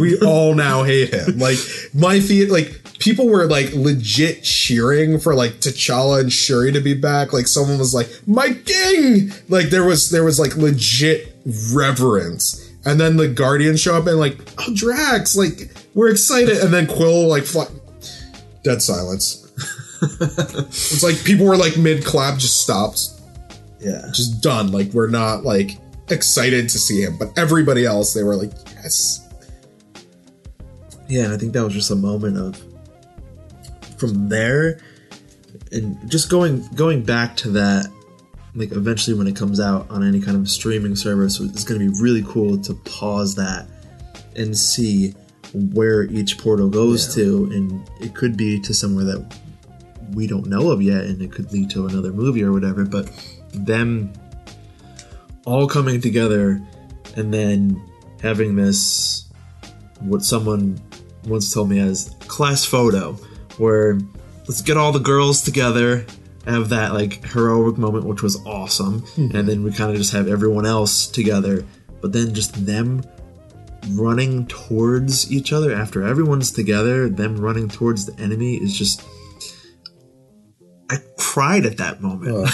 I cried because it's everything we've ever wanted as comic book fans. It's just the ultimate envisionment that we've always had in our heads, and for it to come to life has just been something extremely incredible. Yeah, I mean, it's legit the ultimate splash page, and like, it was just so well done. It was so overwhelming. It's like, I mean, like, the thing that came to mind is like, you ever watched the X-Men cartoon growing up? Yeah. You know the part at the very end of it where it's like all of the X-Men, and then all of like the evil, like the, it's like the Brotherhood, all the evil mutants, all of them They're all running together, and then they smash together, and then it's like X-Men. Yep. Like, that's what comes to mind. That's exactly what it felt like. You know, flipping to the middle of the comic book where you have that, like, that centerfold splash page where it's just, like, the all-out battle, like, taking up, like, 2 pages. Like, it was all of that, and, like, just all of the little moments contained within it, because, like, you know, each character picking up the Infinity Gauntlet and trying to, like, run with it. Like, right, yeah. Like, when they give it to Black Panther. And it's like watching football for a moment, because you're just like, oh, he's just, like, running through. He's, like, slamming down using his suit's powers and, like, going through. And then, like, he gets knocked away. And then someone else grabs it. And it's just, like, they're running with it. And then Spider-Man gets it. And, like, Spider-Man's swinging around. Like, When I say, like, people would not believe what is in this movie, it's like when you have Spider-Man, like, holding onto a Pegasus. Holding onto a Pegasus while holding the Infinity Gauntlet, like, you can't make that stuff up. And so, like, to see these things that were, like, literally stuff that you felt like you would only ever see in comics on the big screen, like, I think that more than anything is, like, the most validating moment, because it's like, the other part that I really love about the MCU is, like, in a way they've made it cool to be a nerd and to, like, really be into this stuff and to know it and to love it. And so, you know, it felt like that, you know, they'll call it fan service, but, like, it was, like, the best fan service you could give, because it's like,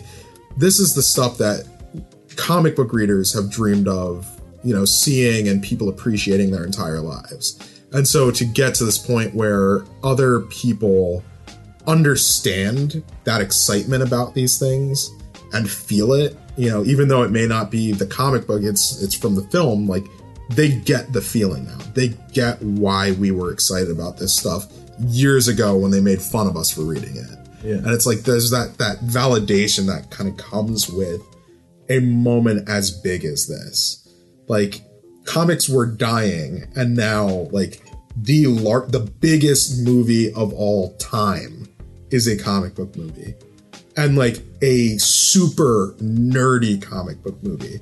It has time travel. It has, like, 30 billion characters. It has, like, mythological figures. It has aliens. Like, all of that stuff is in this movie. All of this stuff that I'm sure you got teased about at some point in your life. Oh, yeah. I definitely got teased about it. Like, all of that stuff is in here, and people are eating it up. And, like, that's what I love. And, like, sure, like, Batman is cool and all. Batman never achieved this. Batman didn't make this happen. He could never make this happen because he's just not that type of character. Like, but, like, this is something, like, and, like, we completely glossed over this entire time, but, like, a talking raccoon has been running around this entire movie. Getting emails from a raccoon. Yeah. Yeah. Yeah. Like, having emotional moments, helping bring people out of their funk. Like, I mean, Thor and Rocket is, like, one of my favorite things that happened in Infinity War, and it continued here, and it was great. Like, I think Rocket... I love Guardians of the Galaxy. I think Rocket is the best part of Guardians of the Galaxy. Like, hands down. Like... Drax has his moments. Groot is cool and all. Groot's cute and cool, and everyone loves Groot. But it's really Rocket, like, you know. Yeah. And the only reason why, like, he is not, like, the person that every story revolves around is because, like, oh, you know, Chris Pratt, you know, he's I guess cool for a moment. Chris Pratt. Chris Pratt had his moment. I feel like that's kind of diminished, you know, for reasons outside of the films, but we're not going to get into that right now. But, like, you know, because even looking at, like, Guardians 2, like, again, another movie that I think is underrated by just a little bit. Like, I think, like, Rocket's story is really the more interesting one in that film, you know, and it's just like him being a self-saboteur and, like, really trying to figure out how to live with these people who actually care about him and everything like that. And so, like, him really learning that lesson in that movie and then bringing that with him in his interactions with Thor, like, him being a grounding rod for Thor and like his lightning that's everywhere and, like, helping kind of bring his character back is, like, it's so interesting that they went with a CGI raccoon to do that in this movie that just has everything. Yeah. Like, it's just wild. And it's really interesting looking back into a conversation that Thor had with Rocket in Infinity War, where Thor is pretty much saying how He's lost everything already at that point before the snap. He's got no family. His friend's been stabbed through the heart. His brother's dead. Mm-hmm. His mom's dead. His dad's dead. And he has nothing. And then Thor being defeated at the end of Infinity War, and, you know, during that conversation that Rocket had with Thor, Rocket's just kind of like, oh yeah, you know, that sucks. And they're kind of in the same boat. Yeah. They don't really have anything. Rocket is kind of a Frankenstein of a character. Mm-hmm. Two things that are not supposed to go together. And I think that's part of the reason why they get along so well with each other, mm-hmm. and what really makes them work. Yeah. Oh man, it's just so much. It's just so much. Should we just talk about like the end of that battle? Is there anything left from that battle that we haven't touched on besides the end of it? You know, I mean, I guess technically, like, well, I mean, Strange telling Stark, like, there's only a good segue, yeah. Yeah, I mean, there's only one way for us to win, and if I told you, it wouldn't happen. Like, that line was just like, it was one of those things where it's like, when it happened, you knew exactly what it meant. Mm-hmm. Like, I'll speak for myself. I don't want to speak for you. Like, I knew what it meant. Did you know what it meant? I didn't right away, but then, like, soon after, he holds up the one finger. He just pretty much then, where he holds up one finger. And I was like, okay, I guess I get it now. I understand what that one thing is, because if you say what it is, it's not going to happen. And I don't know.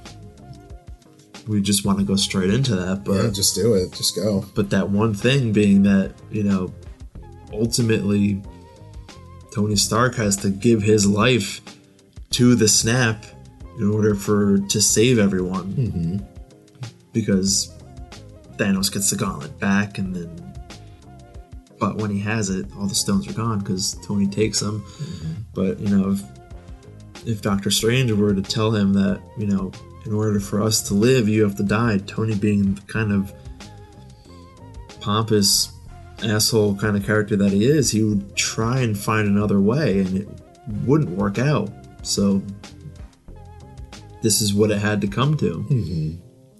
You know, and just thinking about, like, because he had looked at all the ways for it to play out, like, I imagine he looked at versions where he told Tony and it didn't work. So It's just like, that bit of it is just like, it's gut wrenching, like, especially when it happens, because it's amazing when it happens, because like Thanos is given like his whole, like, you know, I'm gonna win. I'm inevitable. And he says, I am inevitable, and like he tries to stab, and it's just like doink. And he's like looking at it, he's like, oh, the stones are gone. Insert cartoon noise here. No, it was literally just like, and you're just like, oh. And then you just see Tony like sitting there, and they're like forming on his hand. It's like you can tell he's struggling. So that lightning that hit the Hulk is still there, and you're like, Tony's just a normal human. This isn't gonna go well. And you just hear him say like, "I am," and then there's like a long pause. Iron Man, and he snaps, and you're just like, "Shit." There was a small part of me that thought the movie was just going to end right there. That's just going to be the end, and nothing else is going to happen. And I would have been okay with that. Mm-hmm. But and then like they do the credits, and then like an extended post credits scene. Yeah, like a half an hour. Actually, like if they had done that, if like the epilogue was like if everything that happened in that, like what I call the epilogue portion, happened in like a post-credit scene, like I would have been fine with that. Oh yeah. Like I feel like that's almost how they should have done it. And then had the like actual sign off. Yeah, but for his end to be the same way as his beginning, with him just saying Iron Man, it was just like really incredible. And I've seen a lot of, you know, looking around on social media before Infinity War came out, before it was even before Endgame came out, before even like the premiere happened, there was a lot of theories of, oh, Iron Man's gonna be the person to do the snap. There's like, I watched this one video on YouTube where they're like, it's the ultimate Easter egg. He talks about his left arm hurting him throughout the entire MCU and it bothering him. What goes on the left arm? The Infinity Gauntlet. But in the end, it was on his right hand. But I mean, in theory, before me seeing this movie, I didn't want it to be Iron Man to undo the snap. And, or not even undo the snap, to end whatever is happening, because I was just like, it's too obvious. Like, he's the first character and it's going to be him to do it because he's got the most exposure in the MCU. But for it to be him and for it to be the way that he goes out, it was just like, it was kind of pleasing to me, and I was really okay with it. And it was a nice, it was a nice end for the character. Oh, definitely. I mean, I have that feeling like it couldn't have been anybody else because it wouldn't have had the resonance. Because it's like, I, like you, I love Cap. I love what they've done with him, but like it wouldn't have quite been the same. You know, like, and it really is like, it's that meta piece of it, because it's like when we watch these films, we're not just watching these films, we're also like experiencing them in our own lives and everything like that. And so like, it almost had to be this way for it to have the impact that it does. But yeah, it was just like, and it was brutal. The aftermath of him doing it was, sure, we got to see like Thanos' army wiped out, and we got to see nothing really happened right away. We weren't sure what his snap was. Yeah. And even like the way it took a minute for Thanos to disappear, like he just like went, sat down, and then like, you know, just started to fade and just like, okay, he snapped everyone, all the bad guys away except Thanos. Yeah. Was that so that they could just defeat him one-on-one? Well, that's what I thought at first. I thought it was going to be one of those things where it was like, oh, I've like Thanos' army is gone and we'll just like arrest Thanos. Like I, at first, like for like a split second, I was like, no, this isn't good. Why would you do this? Like, you don't need to keep him around. Like, he has done enough. Like, there are some villains where I'm like, oh no, like keep them around. But like Thanos has been here since the post credits for the first Avengers movie. Like, he has been around. Like, Age of Ultron, fine, I'll do it myself. He's in Guardians. Like, we've seen him. Like, it's okay for him to go. But like, yeah, just watching him fade away, there was like a little bit of sadness, because it's like, you were good. Like, you were a fun enemy for them to face. Oh, yeah. And just like, I don't know, like there's just something about the way he moves and Josh Brolin's like vocal performances, Thanos, like there's a lot to like there. So it's like, that's the one part that makes me kind of interested to see where they go next. But like, back to Tony, just like that, his end with like the three core characters that really said goodbye to him during that sequence, being Rhodey, obviously had to be there, Peter Parker, and then Pepper Potts. Like, that sequence was like, yeah, like you saw he clearly wanted to hold on and stay, but then Pepper talking to him and being like, it's okay, you've got this. Like, you don't need to, you can rest now, I think she said, you don't need to do this anymore. I was just like, it's just heartbreaking. And like, especially like, again, jumping back to the conversation that he had with his father, where his dad was just like, hey, like, greater good comes, like, you know, or the good of the world. Like, it's hard to put yourself before the good of the world. And it was just like that moment where it's like, yeah, again, going back, like every time, like Tony put himself between what was happening, you know, and the world. And it's just like, you know, it, again, it's like, it always had to end this way. Like, there was no other way it could end. I was just so perfect. I wasn't like, I didn't cry at that point. I don't want to sound like an asshole, but like, everyone's like, oh, did you cry when Tony died? And I was like, I didn't. I was okay with it. It was a long time coming. Like, you can't play, you know, looking at it from a realistic perspective, he can't play Iron Man forever, even though technically they could just have him do like voiceover and have him stay in the suit all the time. But, you know, you can't play Iron Man forever. He's getting old. Like, it's come to an end, and like this is more perfect time than ever. Yeah, yeah. I mean, like, it was hard to say goodbye. I don't think I cried during that scene. The funeral, I didn't. You know what? The funeral I did, and it was a very specific thing. So they had the proof that Tony Stark has a heart. Arc reactor.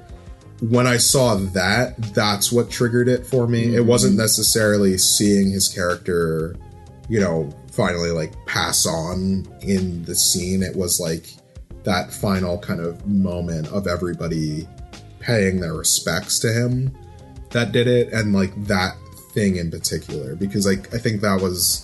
You know, again, it's like that kind of full circle moment, right, like where it all began to where his character ended, and how do we move on from here? How do we kind of move past that? And this is like the fact that that wasn't even the end of the movie. Like, no. There was still like... Still another like 15 minutes. 15 minutes or so.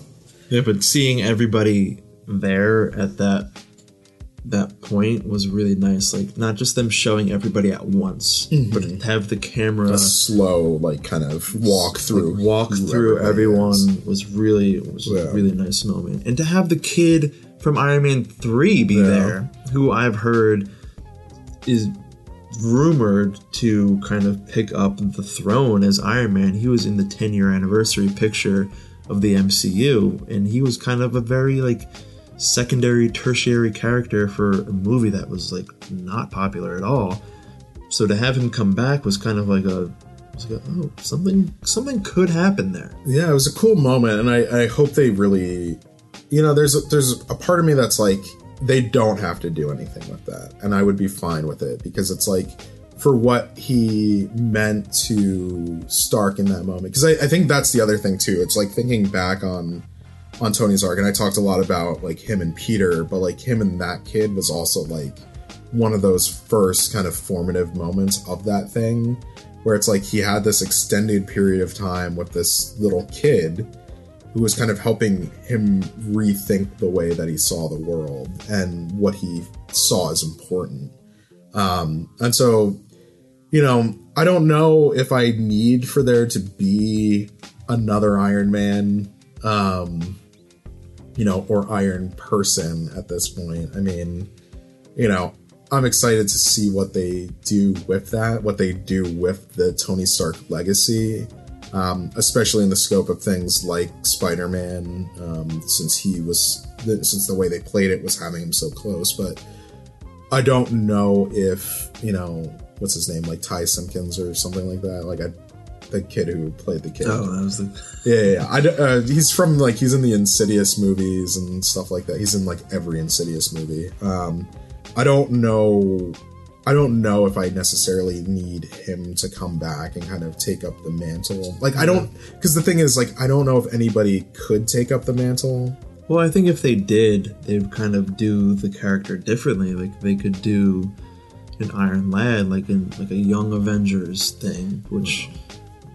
I mean, I don't think that I don't want to call them Iron People, but like Iron Man characters are going to stop here. Oh, no. I think that, you know, I'm hoping that they give it some time for us to miss it, and then they kind of come back, you know, in however many years they choose. But I think it could be, you know, something in the future.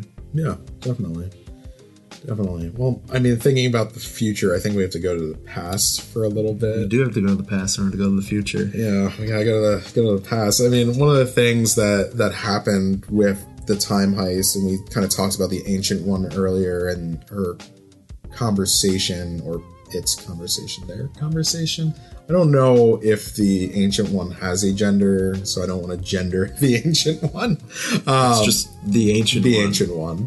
They had a conversation with Banner, basically saying that, you know, the stones have to be returned to where they were in the timeline. Otherwise, like, you know, a full other timeline would be created, and et cetera, doom, gloom, right, you know, a new universe unable to defend itself against Thanos or whatever, or whatever other evil is coming.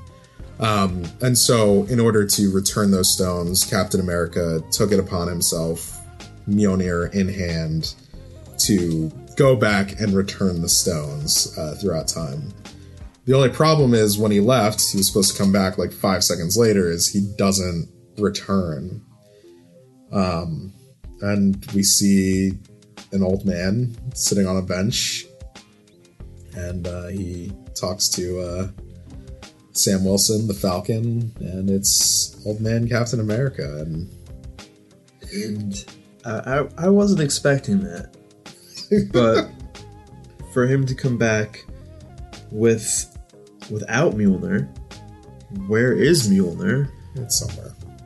Did he put it back into that timeline? He might have to return it to Asgard, and then he got to buy Frost back to normal, where he's going. For him to come back, but not only come back and not come back on the platform where he was supposed to come. So that me thinking that is like, did he just kind of time it out throughout time where he was on that bench in that moment where the young him went into the past? And because he just went back, and when he came back, he just lived life. Yeah. So he wouldn't have come back through the portal if he just lived life. Yeah. But he comes back with a new shield, a shield that looks pretty similar to the regular round red, white, and blue star shield that he had, but there's just some slight differentiation in this one. The star is slightly detailed. There's some other things between the red and the white circle on the shield. And he says to Sam, like, I'm done as Cap. Like, here, try it on. Like, and Sam says, this is weird. It doesn't feel like mine. Like, I feel like the only person who can hold the shield is you. And he's like, but it is yours. So at that moment, Sam becomes the new Captain America. Mm-hmm. Which is nice because, like, Cap got to live his life. Yeah. And, I think he really got the idea for that from during the time heist when he happened to stumble into Peggy's office and see that she still had a picture of him on her desk. Yeah. So after all these years that he's had that compass and he's been looking at it, she's been looking at him too, and realized, I could go back and have a life with her. Mm-hmm. And to have that was just like really, I wouldn't say a nice way to end the character, because the character is not over. He didn't die. Yeah. In the comics, there is old man Captain America, which I don't think they're going to do in this situation. No, but I mean, they have him around in case they need him to come back for things. And I mean, there's some fun to be had with that. Especially like, Nick Fury is back. There might be some SHIELD things that need to happen. Like, Well, maybe Nick Fury is not Nick Fury. So, just on the Nick Fury thing real quick. One of the things that frustrated me about Captain Marvel was how he lost his eye. Oh, yeah. He built it up to be this bigger thing. Well, I trusted someone I can't trust. That person ended up being a cat who scratched his eye. So that was just like really frustrating. I was a little surprised we didn't get any back in time Nick Fury stuff. Right. Like, especially with the Avengers Tower, like, securing the Tesseract and Loki's scepter. Like, I thought they would have had him show up there. Absolutely.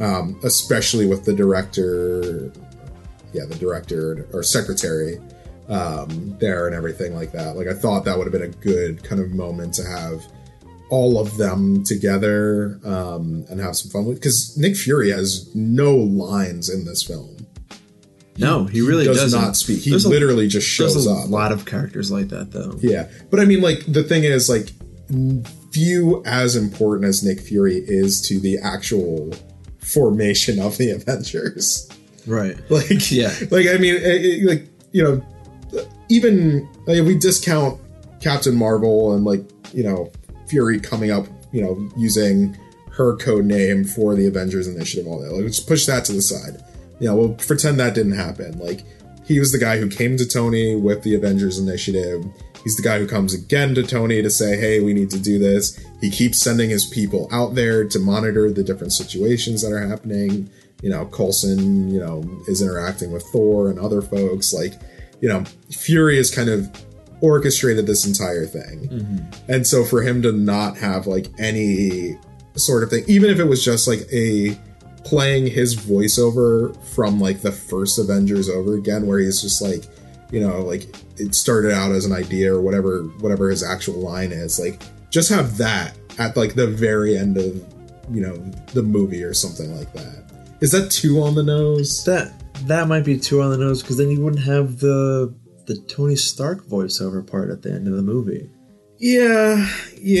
Which was like exactly what we needed. Like, I mean, that was another like tearjerker moment where he's got this hologram, which is kind of, they're all gathered around, like it's kind of like his will reading, and him just looking directly at his daughter at that point. Yeah. I mean, that's great, and I really enjoyed that scene. I'm just like trying to think about like how would I have worked in. I feel like it was more deserved, because like, I mean, there's certain things that they didn't do or didn't show where I felt like they could have like shaved certain things off of other places in order to like, you know, just give, especially if like for the foundational parts, like given that we didn't have like Black Widow is gone for the full final third of the film, you know, give us some other like human person besides Hawkeye, like to have a moment at the end of that film.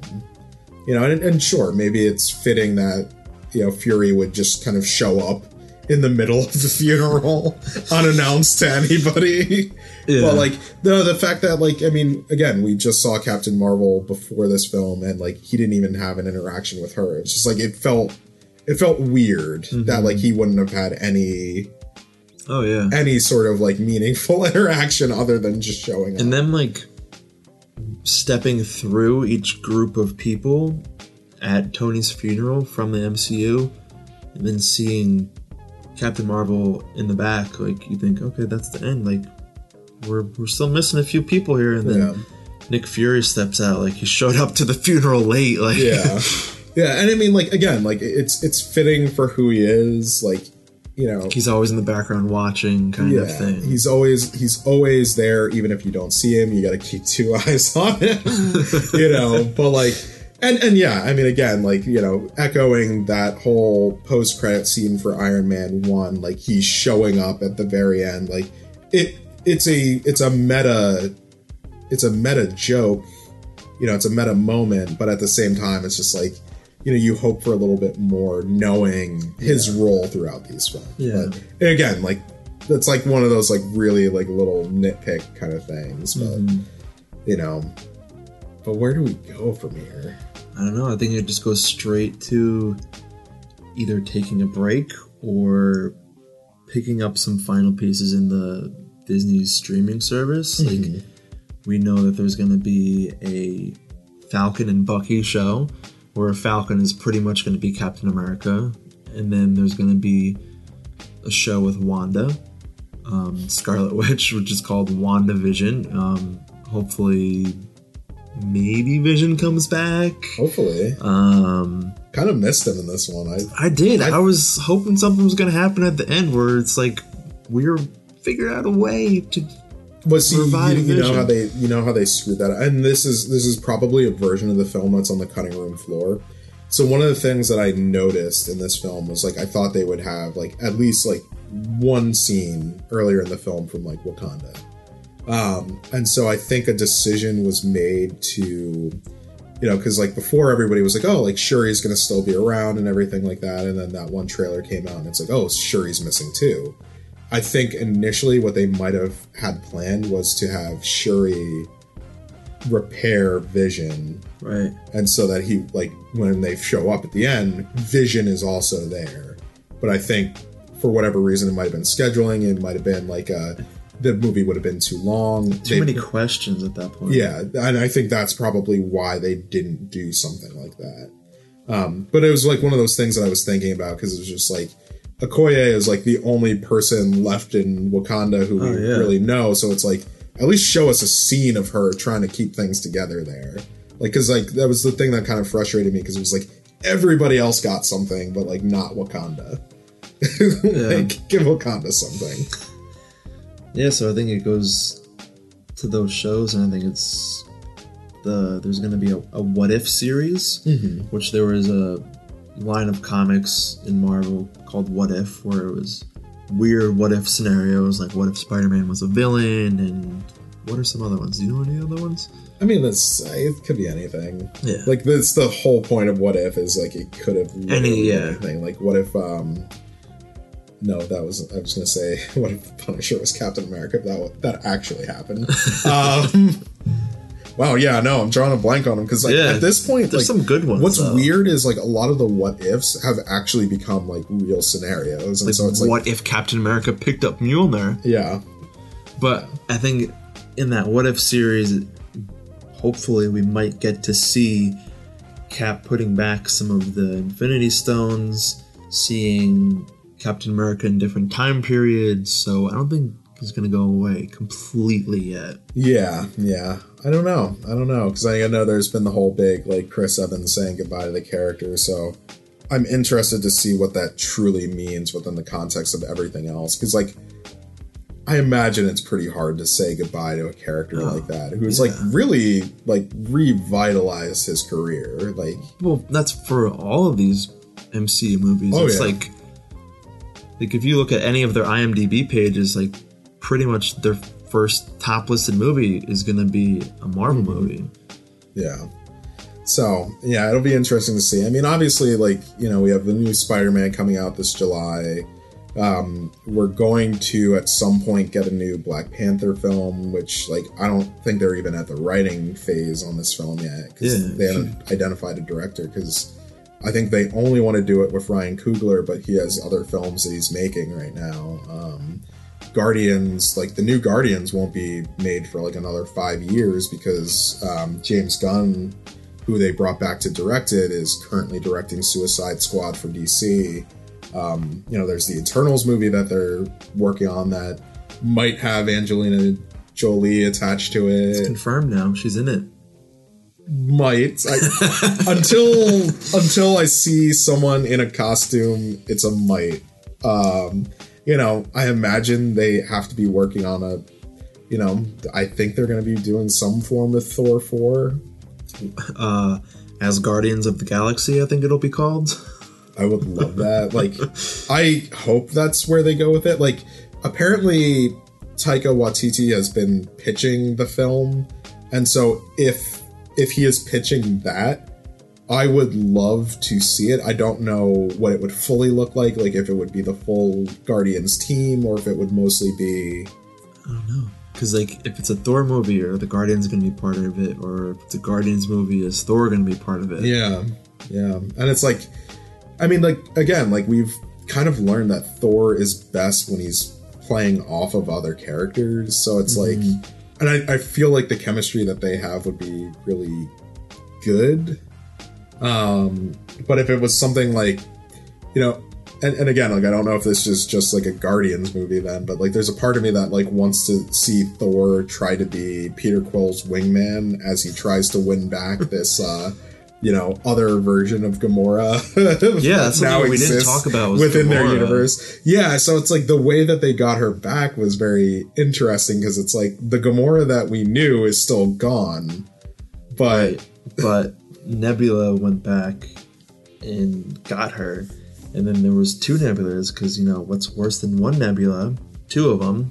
Nebula is one of my least favorite MCU characters, which is interesting, because it's like I felt the same way until I was thinking about this film and the fact that, like, they actually gave Nebula good character development. Yeah, well, in the comics, Nebula is the one to she's integral to this. Yeah, she snaps, undo the snap. Yeah. Yeah, I don't know. I'm like, the Guardians is like a really weird question mark for me, because it's like, what do I even want to see them deal with? I mean, they have to deal with Adam Warlock, obviously. He has to be a part of whatever they're doing. I think that would be what happens in the next Guardians movie. Yeah. But again, like, even bigger than that, it's like, what do you go smaller with the next set of films and let them be more kind of self-contained affairs, or do you build up to something huge like a Galactus? Well, Galactus done right, not a wormhole cloud. No, obviously, like real world eater, yes. Galactus. I think what they're going to do is they're going to cut back on their films per year right now and kind of go back to doing like these smaller, what's known now is no-name characters that we don't really know of, like they did before. Kind of do what they did before, just get more characters and then kind of place these bigger characters within that timeline that they're doing. Yeah. You know, it's, I guess my question for you with that is like, who's a character that you would want to see kind of get introduced that maybe we haven't seen yet? Or maybe a character who's had a movie in the past that like hasn't been seen in a while. Well, I obviously want like Fantastic Four. Yeah. To come and be done right with, you know, I've seen some rumors of who people want to play Fantastic Four, and it looks pretty good. You're talking about Jim from The Office as Mr. Fantastic? Jim from The Office is Mr. Fantastic. Zac Efron is Johnny Storm. That would be good. I would actually, you know what? I would actually make him the Thing, because why not? No, I'd make him Johnny Storm and then have Emily Blunt as Susan Storm, and then the only one that's kind of left open is the Thing. But other characters that I really want to see in Spider-Man, I would really like to see Kraven the Hunter at some point. I don't know, like any like no-name characters that I can really think of right now. That I mean, the challenge is a lot of the no-name characters are really street level, so it's like you're not sure if they would make like a full movie with them, you know, or if they would just get like a streaming series. Because like I know a lot of people really would love to see a Moon Knight. Oh yeah, that would be really nice. But again, Moon Knight, his story would work so much better as a series. Like it wouldn't necessarily be. Because they wouldn't take as much, they wouldn't take the time necessary to make a movie work.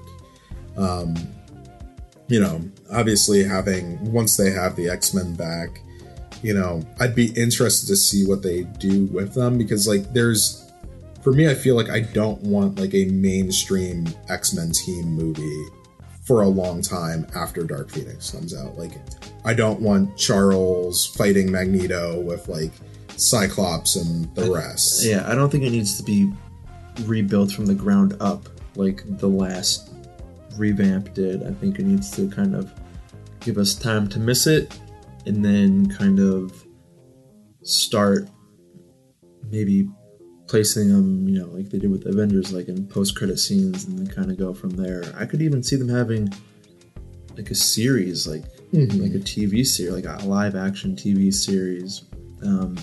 But the budget for that would obviously be really high, and I don't think that would work out. Yeah, that'd be very expensive. It's tough, because I mean, Marvel has so many characters. Like, I know with the success of DC's Aquaman, they might be looking at doing Submariner. There are a lot of people. Oh yeah, that is one that I would actually really like to see, because he's one of the first Marvel characters, like from was it like the 1920s? Like and to see him come in there would be really interesting. Yeah, and a lot of people have been speculating that like the underwater tremors that were being experienced in Endgame might have been related to Submariner and Atlantis and all that stuff. So it's like that could be cool. I mean, there's a part of me that wishes they had tried to do the Inhumans TV series that they did that went really poorly, because like again, like characters like, you know, Submariner, the Inhumans, like they're all, at least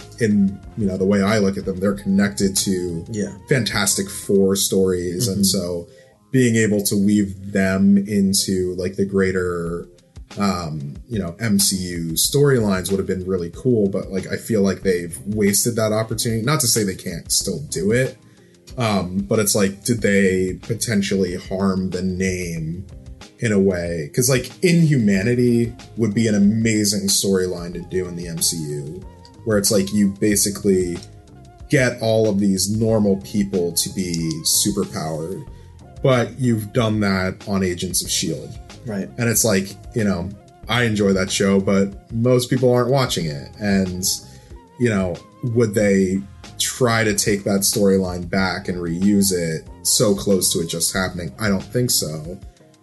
But it's like, at the same time, it would have been a really cool way to go, because it's like, you know, it makes me wonder how else are we going to get characters like Kamala Khan in the MCU films?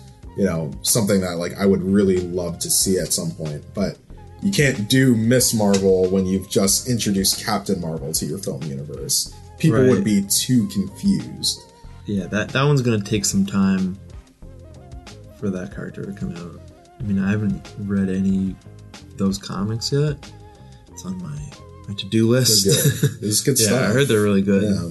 But, yeah, I think characters like that would be really interesting, because when the new Ms. Marvel came out, it was very interesting, because it was another group of people that are like, she looks like me. Like, she looks like me. She comes from a place where I come from. So I think that would be really nice to bring that on screen again. Yeah. I mean, getting people that feeling is just, again, that's what we got into Marvel for. Yeah. So, you know, being able to give that to a whole new generation, like, that would be awesome. So, I mean, I hope they go weird. Like, I hope they just go as weird as possible in some ways, because it's like, you know, we wouldn't have gotten the Guardians if they weren't willing to take those risks. Big risk. Yeah. And then if Guardians wasn't successful, like, we wouldn't be at Endgame. Yeah. Because if space is a big risk, like... Yeah. Like, literally, what would they have done? Thanos can't work if Guardians of the Galaxy is not successful, because so much of his storyline is tied up in what they're doing and tied up in the cosmic, you know, space universe. And so it's like, all of that, like... I think that really was kind of like that breakthrough title that allowed us to have a lot of what we're experiencing in Endgame, even though it is very terrestrial, it is very contained to Earth for the most part. You know, at the same time, like, I think Guardians opened up people in a way. And so I hope they're willing to kind of take some risks with what they're kind of putting out there. And it's not all just, hey, we got this huge franchise back, we're just going to make that again. But like, we're not going to make this smaller thing over here that maybe four people really remember and, you know, it's flown under the radar this entire time. Yeah, the options are endless. Yeah. And I think our option is to end, because this has been going for... over 2 hours. Really? Wow. Yes. You bet you didn't think you could talk for that long. I definitely did not. Especially this being my first podcast appearance. Yeah. Well, hopefully it won't be your last. Hopefully. Maybe when we figure out where Marvel is going with some of this stuff, you can be a guest in the future. We'll talk about some of the Disney Plus streaming shows when they start up in November. November. November. So for only $6. Which for now, I am convinced that they are going to raise prices like that following year. So you'll get your, you know, $6 a month introductory rate, and then the next year it'll be like astronomical. Not astronomical. No, they can't do that. Like, they're going to lose a lot of people. It'll be like $10. It'll like raise like $4 a month or something. Yeah, it'll be like Netflix. It'll slowly build until it's like, how did I end up paying $20 a month? Yeah. For this thing where I only watch half of the stuff on here. Yeah. So we're going to see. But for now, we are done. Thank you for listening. Thank you for having me. Thanks for being here. Oh, my pleasure. Do you want to tell everybody again, even though they probably listened to the last episode, where can they find you if they need you? Yeah, sure. You guys could find me on Instagram at m_a_Perez. I'm not on Twitter, so don't have a handle for that, but that's pretty much it. All right. And you'll hear from me again in just a few seconds. Bye.